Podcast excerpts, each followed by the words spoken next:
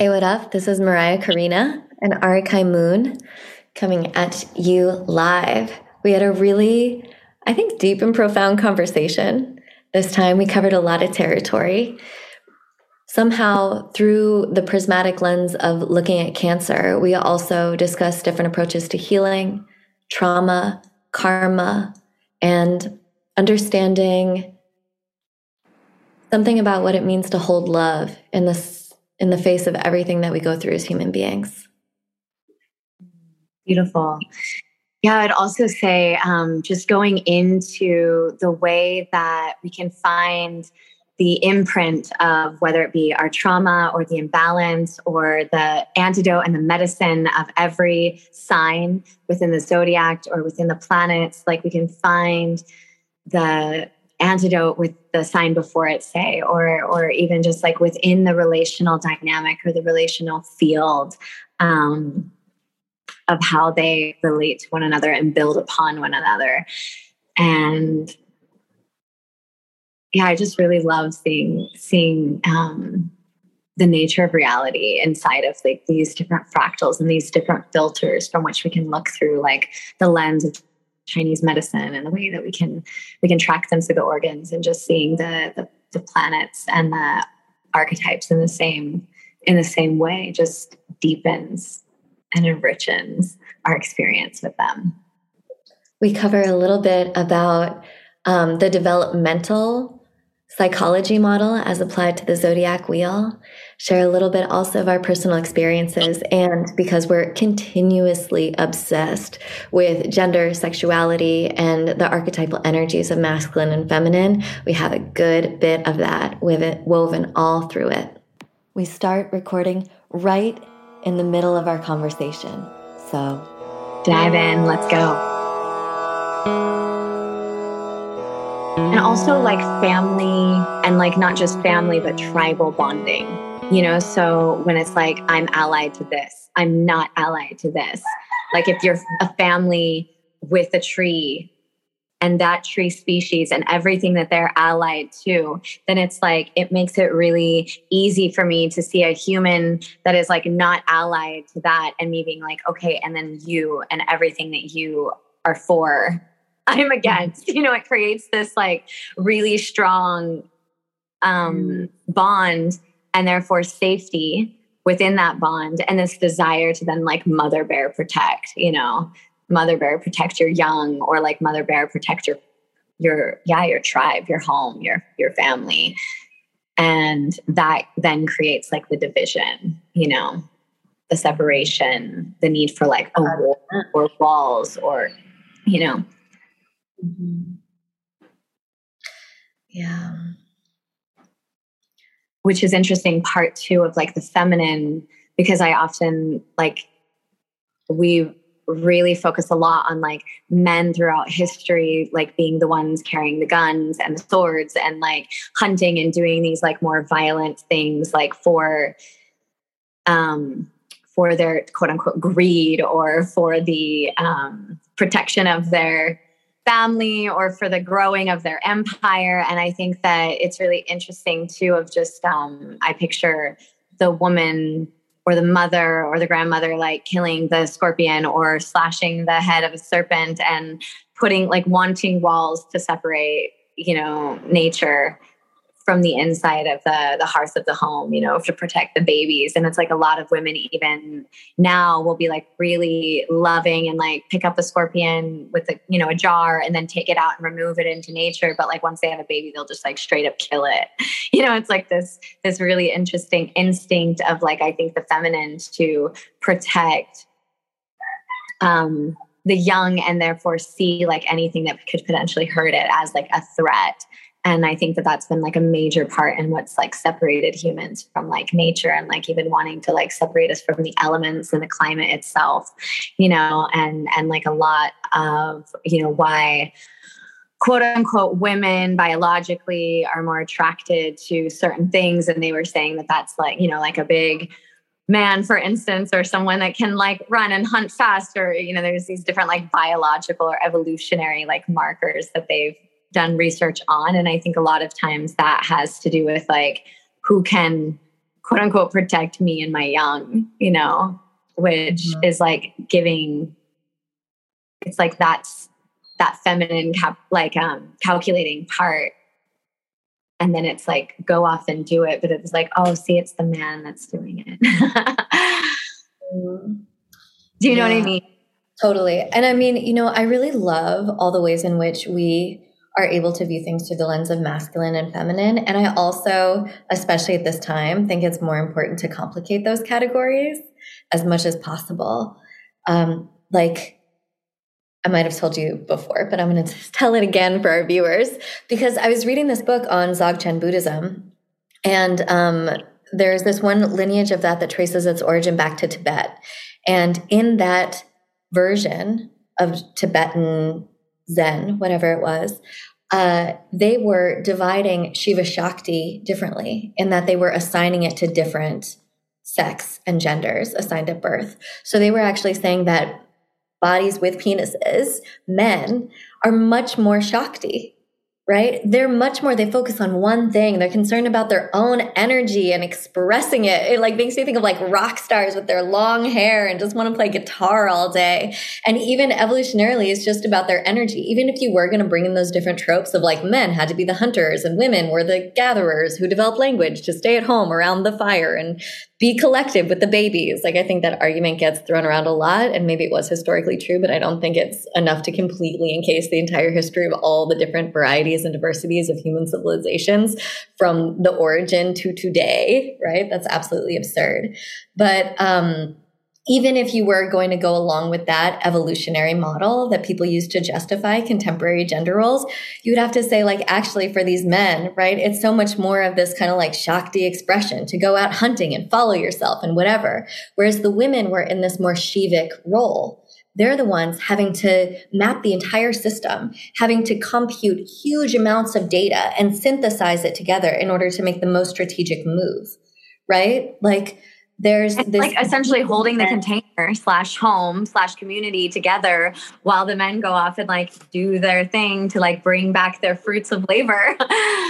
Yeah and even the process of totally. raising a child like even if you've ever done any sort of childcare for an hour there is so much holding space that you need to do. Like you are just watching that kid eat a You're peach and express itself Totally. Even if you want to take it away from men and women, you can at least say the child is holding the Shakti role, whereas the parent, and in this case, often the mother, caregiver, is having to hold that Shivic role, creating the container, holding space, following and tracking, encouraging the development and blossoming of the child.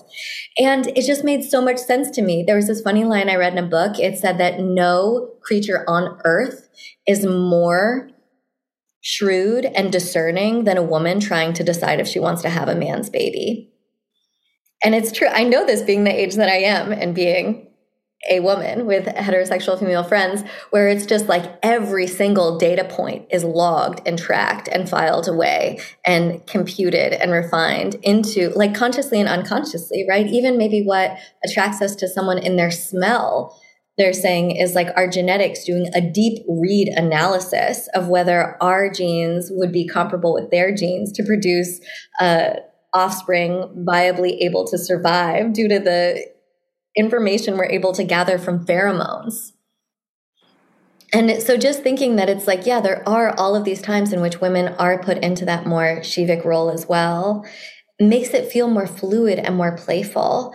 And I think such an interesting jump happens between Gemini and Cancer because a lot of people try and put this developmental model onto the zodiac, right? Aries, spark of life, you're born. Taurus, you have a body, you become aware of your survival needs. Gemini, language, prefrontal cortex, verbal communication. Cancer, your feeling body, which even just in itself shows you need so much just to be able to feel, which I think a lot of people realize now. It's like, oh, wow, actually letting myself feel is an outgrowth is a byproduct of feeling safe enough to actually have feelings. And right. so much of how we develop and cultivate safety is by feeling like we have a loving and supportive family, but also feeling like we have a tribe, like there is an us, which yeah. automatically means there is a them. And yeah. something so weird happens to me when you go from Gemini, which is this trickster, curious, able to hold multiplicity, everything all at once, can engage, can social butterfly, can chameleon, can transform, can tell stories, can imagine, into all of a sudden cancer, when you do link emotion to things, some of that ability to hold multiplicity, some of that ability to play and interact and connect with everyone starts to collapse into my heart, my body, my needs, my feelings, my family, my tribe, my child. And like you're saying, that different survival quality enters in. And then it becomes fused, I think, deeply the survival instinct with our sense of self and with our sense of who's our tribe and our family against the other in this really mm-hmm. intense need to survive mm-hmm. and attain emotional safety. Mm-hmm. And what's so problem, I mean, like we see how problematic it is to source your own emotional safety and your sense of identity from your tribe, from your group. The world is falling apart right now because of people's unexamined emotional instincts towards tribal identification at the expense and dehumanization of another. And this could be like the absolute death of humanity, and just already has been the destruction of so many living beings because we other them, because they're other to human. Mm-hmm.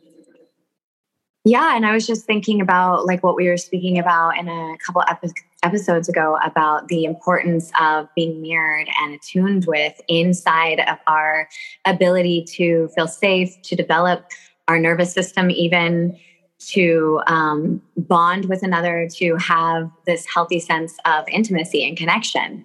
And so, if we don't have, if we have such an inability to attune and mirror and receive our reflection from the outside because we have all of these programs, these social um, programs that have like hindered us from being able to actually empathize um, not only with the entire world as far as like all the inhabitants but also each other and like our different differences you know in orientation of gender or ethnicity whatever the whatever the difference is that even causes us to and even just this this blow up in in um uh individuality and and um, i think it's like we can have like narcissist like narcissistic tendencies that are like individually focused and also like group focused to where it's like whole groups can't see other whole groups and individuals can't see other individuals. And i feel like that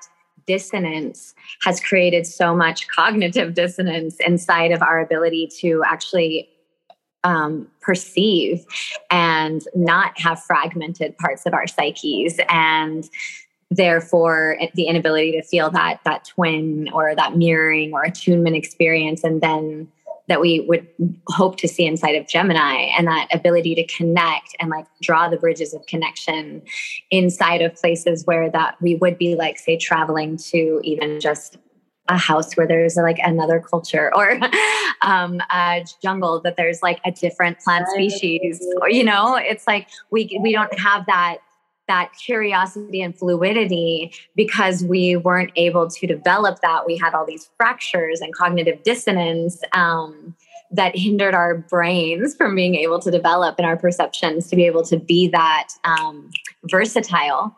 And then I think that that stunts us in being able to then like develop our nervous system, connect and know who we can connect with, feel safe. And so we can't even connect and feel attuned to by our own mothers half the time, um, mm. much less than anyone after that, right? Yeah. And I love what you're saying. Like, if Gemini is part of the nervous system, and then Cancer is part of this attachment system.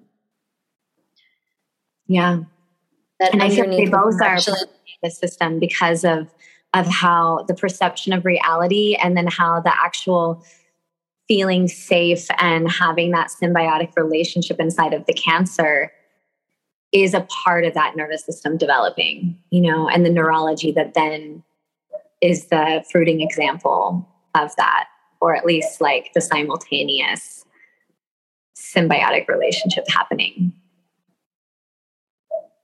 Totally. Which is so yeah. interesting because I was saying how we were talking about what we do with our clients. And I was like, I don't know how to, um, how we're supposed to advertise for this because you think that we're doing pole dancing lessons or singing lessons or anything that's like this creative thing, which we would find in Leo.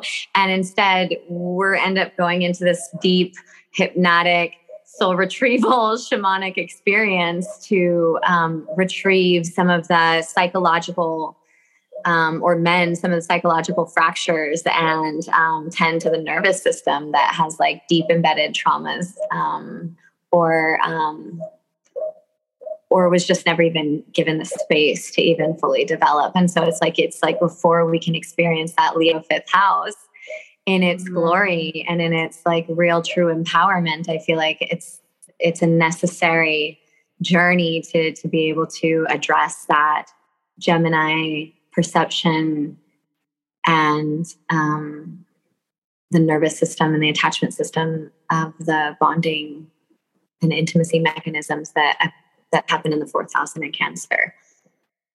Mm, totally. Yes.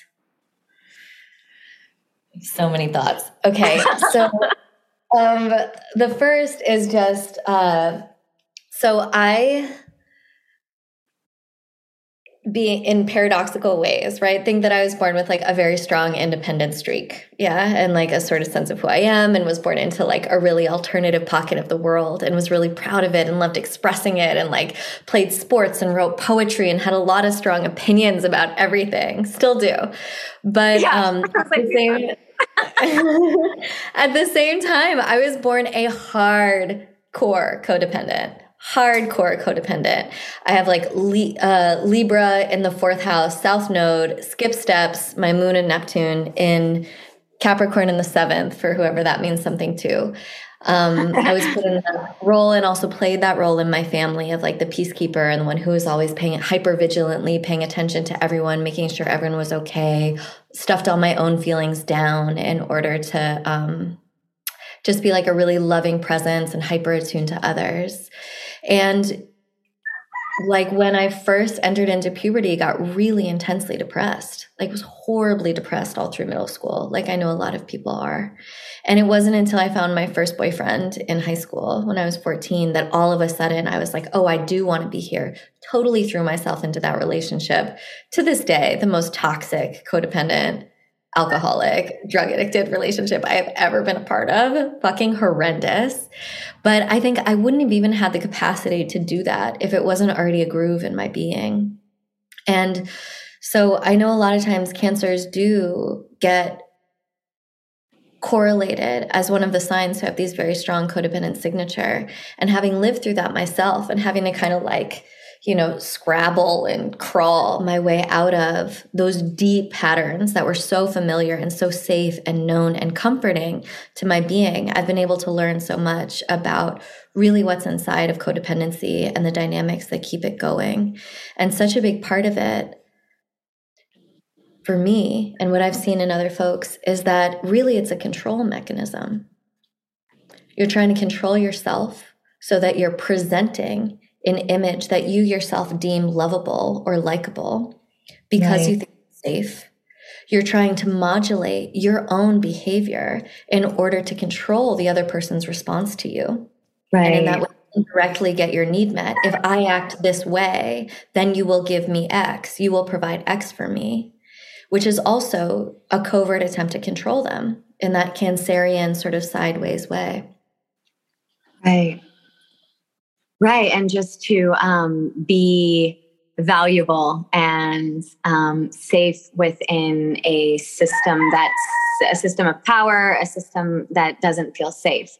And I think that's really interesting because I was thinking about when we were talking about the, the Leo part of it, where it's like, in order to be able to be empowered inside of our creativity, we often need to address these, these deeper, you know, codependency or trauma bonding um, or fractures inside of our perceptions of reality and our ability to connect things. We have to address those Gemini Cancerian issues. Um, but I think that what happens is if we have some of those maladaptive experiences inside of the Gemini Cancer, what we end up getting is like the really wounded part of the Leo expression, which is absolutely shining and being the the role that the society like it's like almost like shining and being that golden child like the expression of the mm-hmm. art and the expression of the heart and the and the quote unquote authentic nature gets um, contorted based on what is valuable in society or what is um, you know what what is lifted up what is supported what is deemed royal or funny or talented given um, the container um, instead of that being like the actual true joy and authenticity and the true self being able to have a vehicle for expression inside of its art and inside of its um, just inside of its expression you know yeah you get like this creative expression that is sculpted by the response of the audience and i do think right. it's like if that emotional tether to the to the heart in cancer that also then creates that shell of the ego identity or of the emotional identity of the self of the person. It's almost like the alchemical container is forged in cancer that then does its, you know, magic juicy juju in Leo. But if that emotional identity is formed around what do other people think is lovable? What gets me the loudest applause? Like, when am I safe? then that's what's going to be the light and the creative force that is able to shine forth. You know, it also makes me think so much of um this is one of my this is one of my uh what do they call that like things you like like I will die on this hill. this is one of my I will die on this hill sort of Give thing. it to me. Tell me like, I, I want to know feel. I really feel that rejection, especially social sexual rejection, is one of the most painful experiences that we go through as human beings not objectively, not from the outside, like being rejected by someone from the outside. It doesn't look the worst, especially on a planet where there's so much aggression and violence and horrendous things happening. But the experience inside, I feel, is the worst. Did you ever listen to that guy, Andrew Solomon? I think I might have tried to share him with you. He's this guy from the States. He has some amazing stories he tells on the moth. And um, he was really depressed. And there's sort of that thing like, oh, only privileged people from the United States get depression. And he was a researcher and he decided to say, like, oh, well, is that true? And so he went all over the world researching do people in other countries and other socioeconomic situations get depression? And if so, how do those cultures deal with it within their context? And he found all these really cool stories. Anyway, he's great. You should go check him out, Andrew Solomon. But um, he had this one where he was going to be working with um, this woman who was uh, in one of the receiving centers for refugees coming from Cambodia during the dictatorship they had there. There was this dictator Pol Pot, and he was just genociding his own people. And there were all these refugees leaving Cambodia.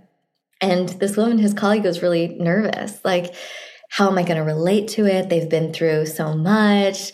Um, you know, I don't know if my tools are sufficient for the uh, amount of trauma that these women have experienced. And um, and then she starts talking to them, and one of the main things they want to talk about is like, so I met this guy in the refugee camp. But then he said he would reach out to me. But then I gave him my number of my relocation. But then he hasn't called. But maybe it's like they were, you know, human beings still dealing with like things that really affect them about like who they liked, where they felt rejected, what their desires were. Mm. Just to finish, the story is amazing. What she actually had them start doing was um, training them to give each other manicures and pedicures under the auspices that then they would be able to get employment in the United States and Canada. But what it actually did is actually got them like touching each other and talking and making connection and like oh, grooming wow. each other, which is like so like that animal thing. Like, let me like, you know, like touch your hair. Yeah, clean your nails. And in doing so, they built trust with each other and soothed and felt like they were beautiful again. And it brought them back to life in a lot of ways. Mm. That's so beautiful. I love that story. But um, it shows Which is like, I just love happen. seeing all the, oh, sorry.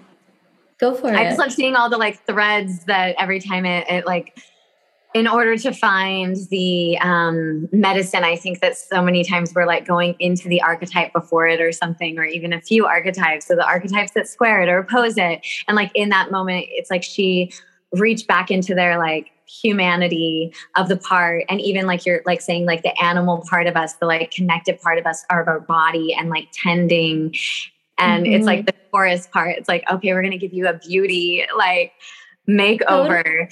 And in this like really intense refugee place. It's like bringing the beauty back in and then the gemini gets activated and starts talking about all the things again and like then it's like able to bring us back into a space where we could even like bond or something inside cancer. Yes, and then healthy cancer right? Healthy right. cancer like it's amazing first of all just like you know, if you've ever been around a child, they're so tactile, they're so sensual, you know, and so it is like you have a kid, you're brushing their hair, you're washing their hands. It's like so giving them the opportunity to be children and to be caregivers again and to find that embodiment and that emotional coherence with your embodiment. That to me is healthy cancer. Go go go ahead. Oh, I was just gonna say, as I'm, it's making me think um, in the like the filter of Chinese medicine or Ayurveda when yeah. we start to look at the organs, we start to look at the elemental imbalances, and sometimes I feel like when you're Oh, first learning even maybe years after studying chinese medicine it's like it, it, can get so deep when you're learning the imbalances of every organ and how like every element starts to affect one another. And it's like well how do you actually get to the root? Because this could just be a long-term imbalance and it starts feeding on itself in this like fractaling layer kind of like really in-depth way but i feel like as we're speaking about astrology and oftentimes i feel like astrology we can feel the same way about it because there's so many complexities and mm-hmm. and it, dimensions of it but it's like if you know as we're speaking about it i'm i'm reminding myself if if we just know what the core desire and like the like the highest expression of that that we can at least touch in this moment of our consciousness. If we could just know what that archetype wants, then mm-hmm. I feel like we can easily go back and trace all the things before that and find almost the antidote for every imbalance. Like, say, for Leo, there's like, if we know the desire of Leo, the true one, then we can go back into cancer, find the desire of cancer, find that, and it's like they fractal in and all are these like microcosms mm-hmm. of themselves. It's like Indra's web when there's like inside of the raindrop contains like all the raindrops on the spider web. And I feel like you can literally feel and see that when when we're really getting to know the planets and the archetypes and like understanding their true desires and their true nature. And i just think that's like so beautifully um, for me anyways held inside of this conversation. Yeah. It reminds me of ovid's metamorphosis where like the ancient pantheons of gods were always in flux and transformation always becoming other gods trees becoming deers becoming humans becoming rivers becoming lightning bolts. And it, the zodiac is a circle because it's a hologram, it's a mandala. We divide it into these categories that our minds can understand, but everything is a raindrop containing everything else and reflecting everything else. And mm. what you're saying about reverse engineering the archetypes, for me, the core of Cancer is actually to love, to be love, to embody love in the water trinity they say mark jones he says the heart the water represents heart soul and spirit. So heart cancer soul scorpio spirit pisces. And um, even though the heart is correlated to leo in traditional medicine astrology but for me it's that cardinal water radiating from the heart. Like the instinct is purely to love, natural love. I think that's why it is even associated with, um, you know, family to begin with and children to begin with, like initiating love.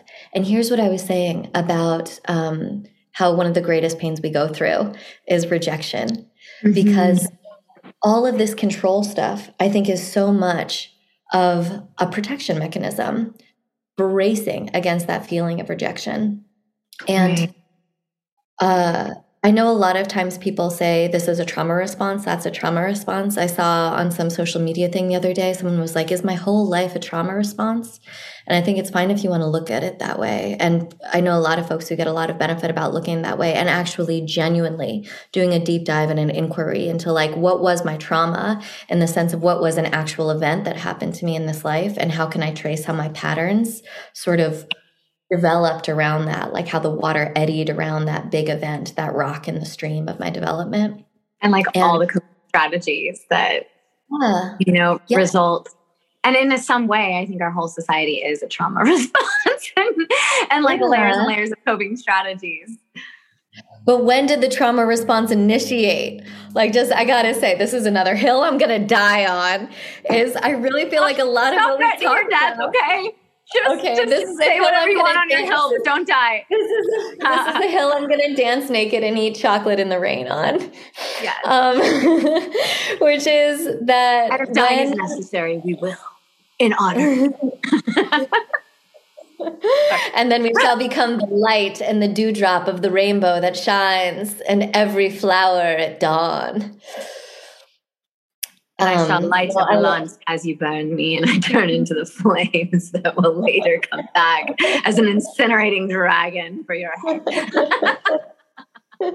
and as you dance with the waves, I will be in every drop of water, rolling in and rolling out, eternal in the mist. what it sounds like to come from the ancient whale people, and this is what it sounds like to come from the witch dragons.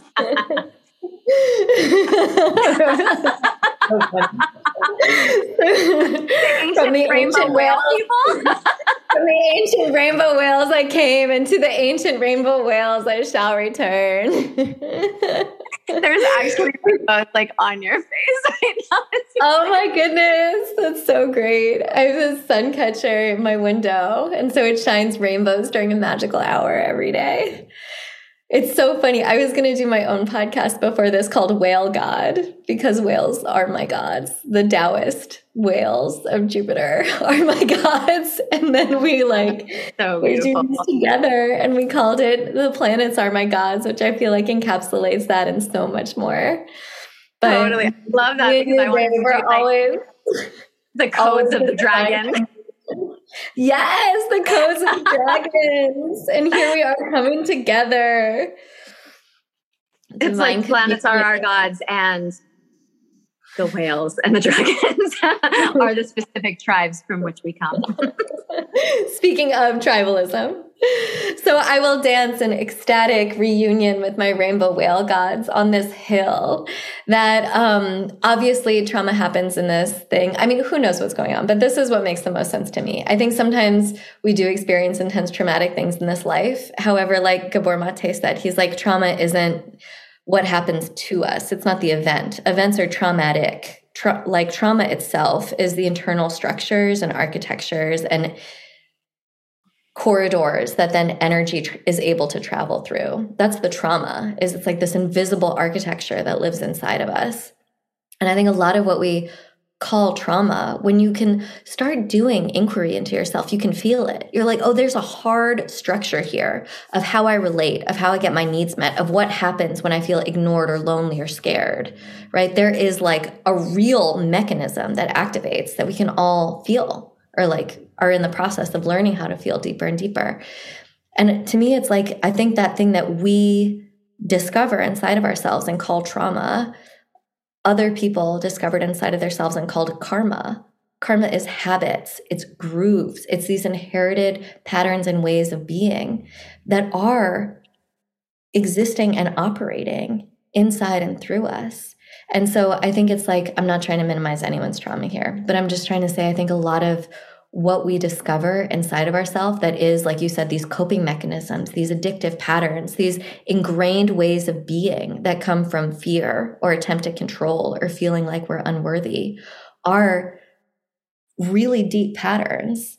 And thinking about it as karma, I think people like thinking about it as trauma because I think it makes it reminds us that we're innocent and good, right? I think part of the point of trauma is that you were like this pure radiant being and then something happened to you that was not you and so there's a way in which you know, you get to be innocent, or maybe you also get to be the mm-hmm. victim mm. of what mm. happened. Whereas, like, if you say, oh, this is my karma, or if you say, oh, these are like my egoic defense mechanisms to protect mm-hmm. me, to feel safe in the mm-hmm. scene, mm-hmm. then it implies a level of responsibility and awareness. Because once you're aware of a habit, right.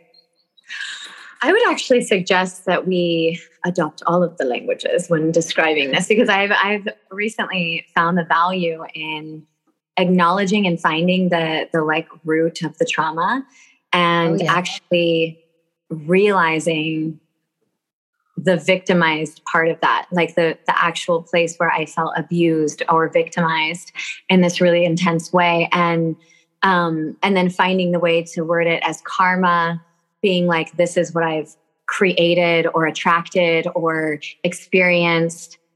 Um and now i'm here to like heal it or here to learn from it or restructure it or recode it or whatever. I think that then it's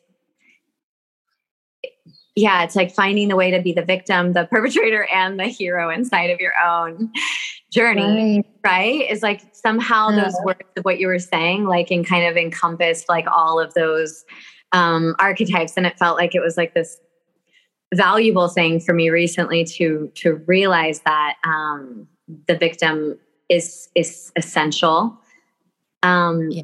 In being able to also take responsibility and be co-creative and, and proactive on the healing of it and the awareness around it and um, and then like responsible for our own internal oppressor or um, addicted trauma bond or that is then yeah. perpetuating and sabotaging you and perpetuating that trauma you know so i feel like it's like this interesting way where we can take all all sides of that triangle Yes, my dear Gemini friends, all things all the time. And it is true. We are also like innocent and radiant beings. And remembering that is so wholesome in that it makes us whole. And also, even if it is karma, even if you do believe in reincarnation, like I do, and you feel like it goes back and back, or even if you do believe like we're imprinted collectively and it's like more than just yours um, that you're processing, it. it is all of it. Everything that you're saying. All of it is true. And regardless of it, of I of where it came from or how it happened, I do fully believe that focusing in just on the events that happened to you and addressing it in your way is going to lead you there, you know. Like right. like you need to keep looking down the past life game of Chutes and Ladders. Like if you, if that's not natural to you, like you can just yeah. look at what happened to you here that feels like trauma to you here and zero in on that. And I it's holographic. You know, anytime you do totally. a little bit of healing on something, a little bit of taking responsibility, coming to wholeness, whatever makes sense to you. I think it radiates right. out the whole Indra's net, the whole web. Absolutely. And I feel like it's like if we're really um, paying attention to how the nature of reality works, um, I feel like dreams, uh, lucid dreams, psychedelic vision, shamanic journeys, um, one trauma, and then it patterning out into multiple quote unquote traumas that then you know perpetuate in different uh, expressions from different kinds of people or whatever.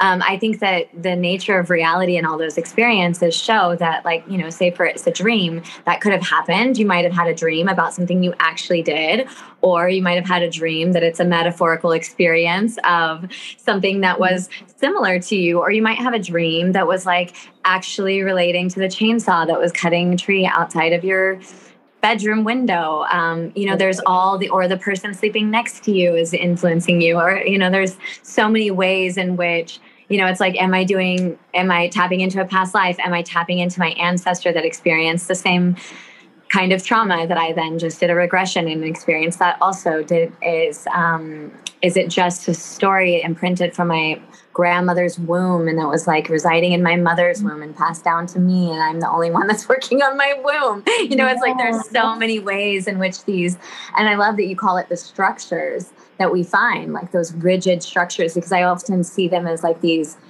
you know like rigid structures inside of our brain also like even like overlaying our third eye like it's this like actual like lens that gets like flipped down and like all you can see out of is like filtered in mm-hmm. this you know sort of reality and i find it inside of my my dna and like my nervous system and i feel like they're actually in this mm-hmm. past life that i experienced where i was having this like energetic mm-hmm. attack on my heart and my nervous system and she was literally implanting something to not only wound but like she was actually implanting something that felt very physical yeah. that was going to ripple out and like affect my DNA and my and my nervous system not only in that life but like in in in like later lives. And so it's just really interesting that and i'm reading this book too about um it didn't start with you.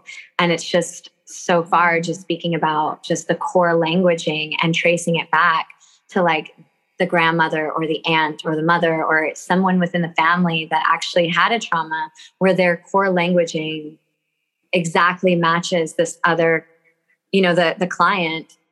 And and it's like the exact same thing but it's just they had no idea where it started you know but it's like what you're saying there's this like holographic um or what did you say? Like the it's a it's a mirror inside of um, all of our experiences, we can access the the imprint itself or the or the pattern itself and address it from that very embodied and present way.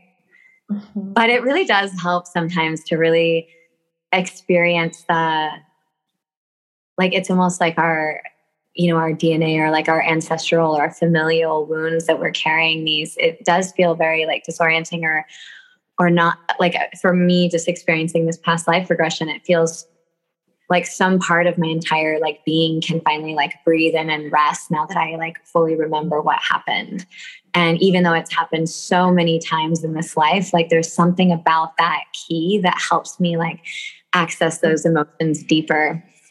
And um, maybe that's just my own makeup of like i somehow permissioned myself more or like in that experience i experienced more of the actual quote unquote like intense trauma. And so i'm like able to process it like deeper or something than the actual like present life experiences that have been somewhat disorienting or confusing.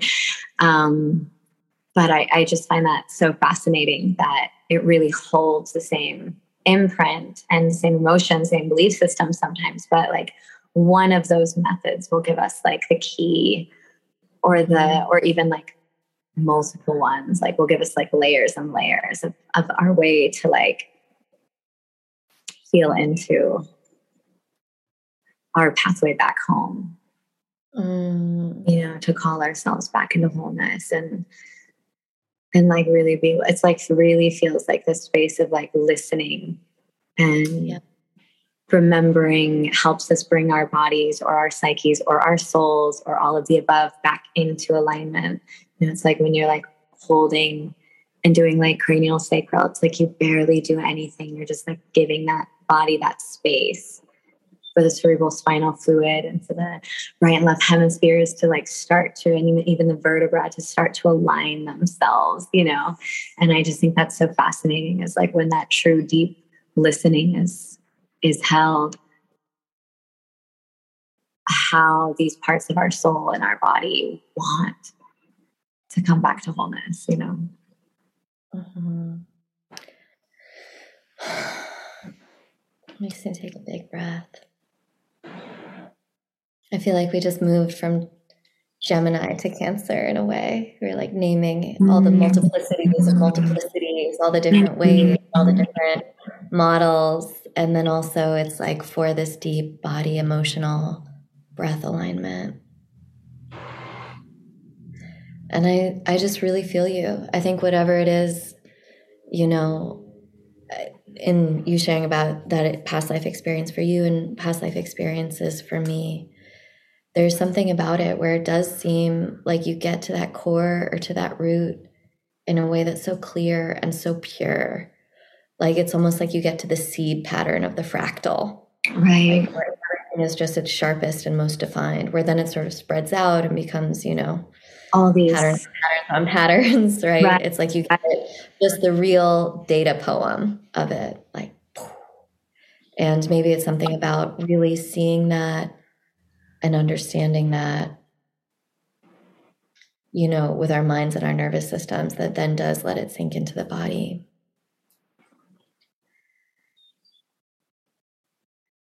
And I am coming just back to that feeling of like the core desire of cancer to be to love. Because I really do feel that. And it's like maybe even to love, like, people always talk about like the shell of the crab. And I know sometimes we do need our defenses and our boundaries and our walls and our truth, right? Like real boundaries comes from what's true. And so I think obviously like healthy cancer knows what's true for them and has limits and all that stuff. But I think it's also in this more esoteric level, it's that ability to love, to initiate love before it got fractured before the defense mechanisms and addictions and coping strategies started, there is this like pure desire to love before fear comes in and contracts it mm. and comes up with all of these strategies for survival. There is like this first natural instinct, which is just to love. And right. maybe that is even part of that like Shakti ability that we were talking that can be in people of whatever gender that like mm-hmm. caregivers would have watching a child, which is just um that unconditional love through however, you know, the thing is showing up all wonky, right? Mm-hmm. Like holding that. Like loving in the face of that.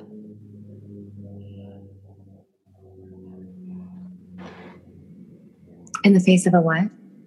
in the face of whatever the person's doing. You know, we started that conversation about gender a little bit because there's like a lot of ways in which uh like a lot of women are doing like this is opening a can of worms, but there's a lot of stuff on out there about like women teaching other women to be like in their feminine energy to attract a man.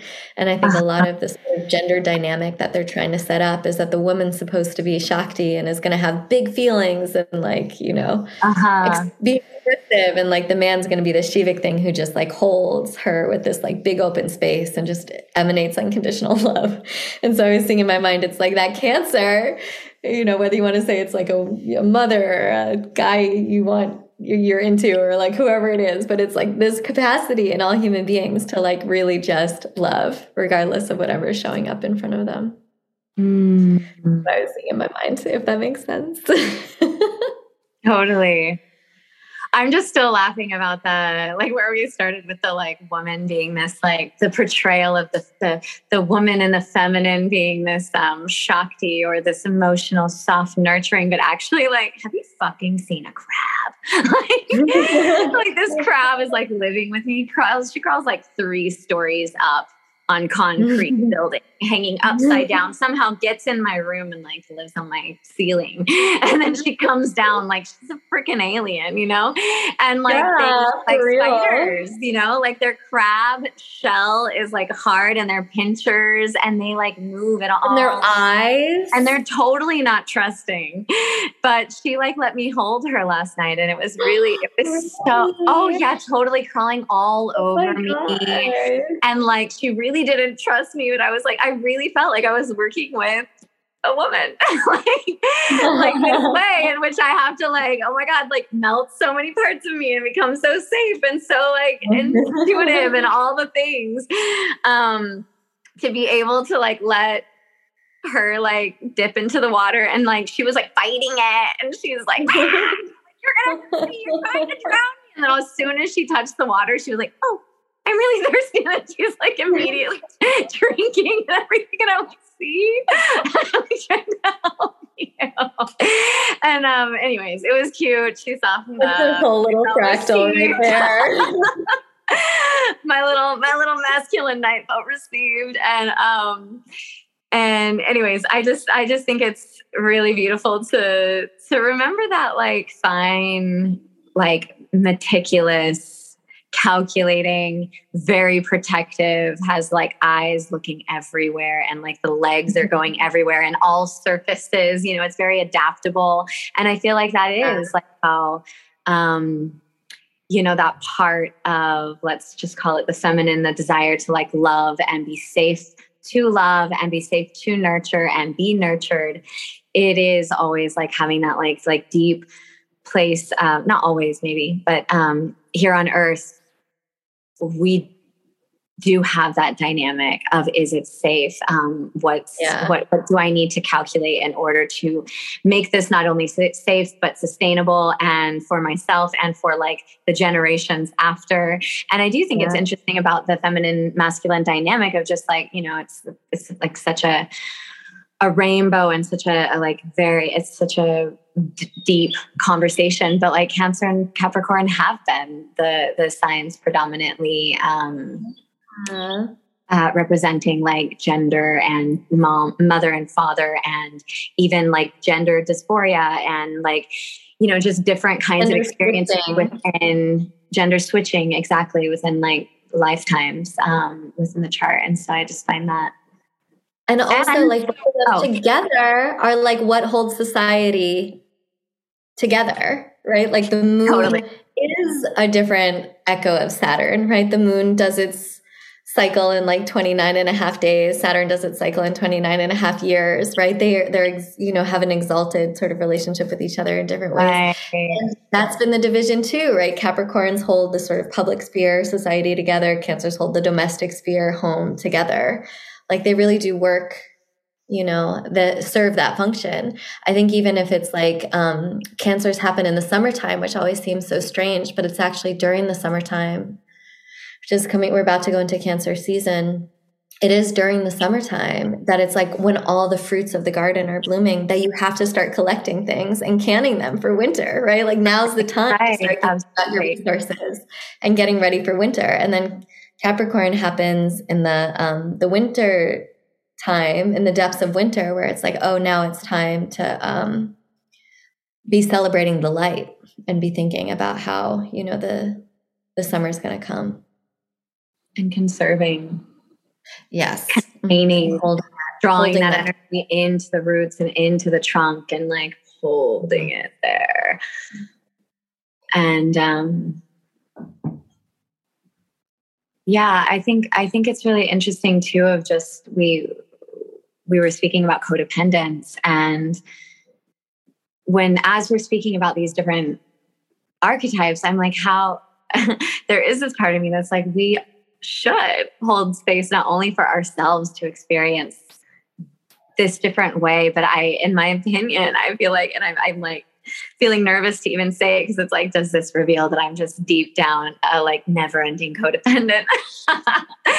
but I feel like it is a, such a beautiful gift to be able to like hold, not only like nurture and give that space, but to also receive that. And like inside of the Leo experience, it's like inside of all these archetypes, I feel like we can also offer that space to another to receive that archetype that that part of the development that part of the expression and also like need that as well and i just find that that's where a lot of um, our wounds i feel like that's a lot of where our codependent and power gains and all of the complexities of being inside of relationship being inside of community and being an individual reside is like i do think there is a place where we want to give and receive the experience yeah. of those archetypes, those archetypal experiences or containers to be able to develop that.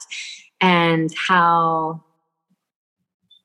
I do think that like people that really develop that a certain part of it to like say give it often like mm-hmm. have the experience of not receiving it and like just these different ways in which that's um so wounding and so hard um, is that I do think that it's been really hard for humans um, to find a way where we can healthily give space for others to experience that container and to develop this experience and then for ourselves to be able to experience that as well like for the people to also be able to hold that you know? And yeah it just it just feels like there's something really key inside of that like because i do think that like what you were saying is back to the pure part of cancer like really longing to just give love inside of the face of it all. But then there's all these ways in which that doesn't work if it's like toxic and one-sided. And and if we end up martyring ourselves and in all of these um patterns of like people then take take and take. And so it's there's these ways in which it doesn't seem to really work in at least in the way that we have so far.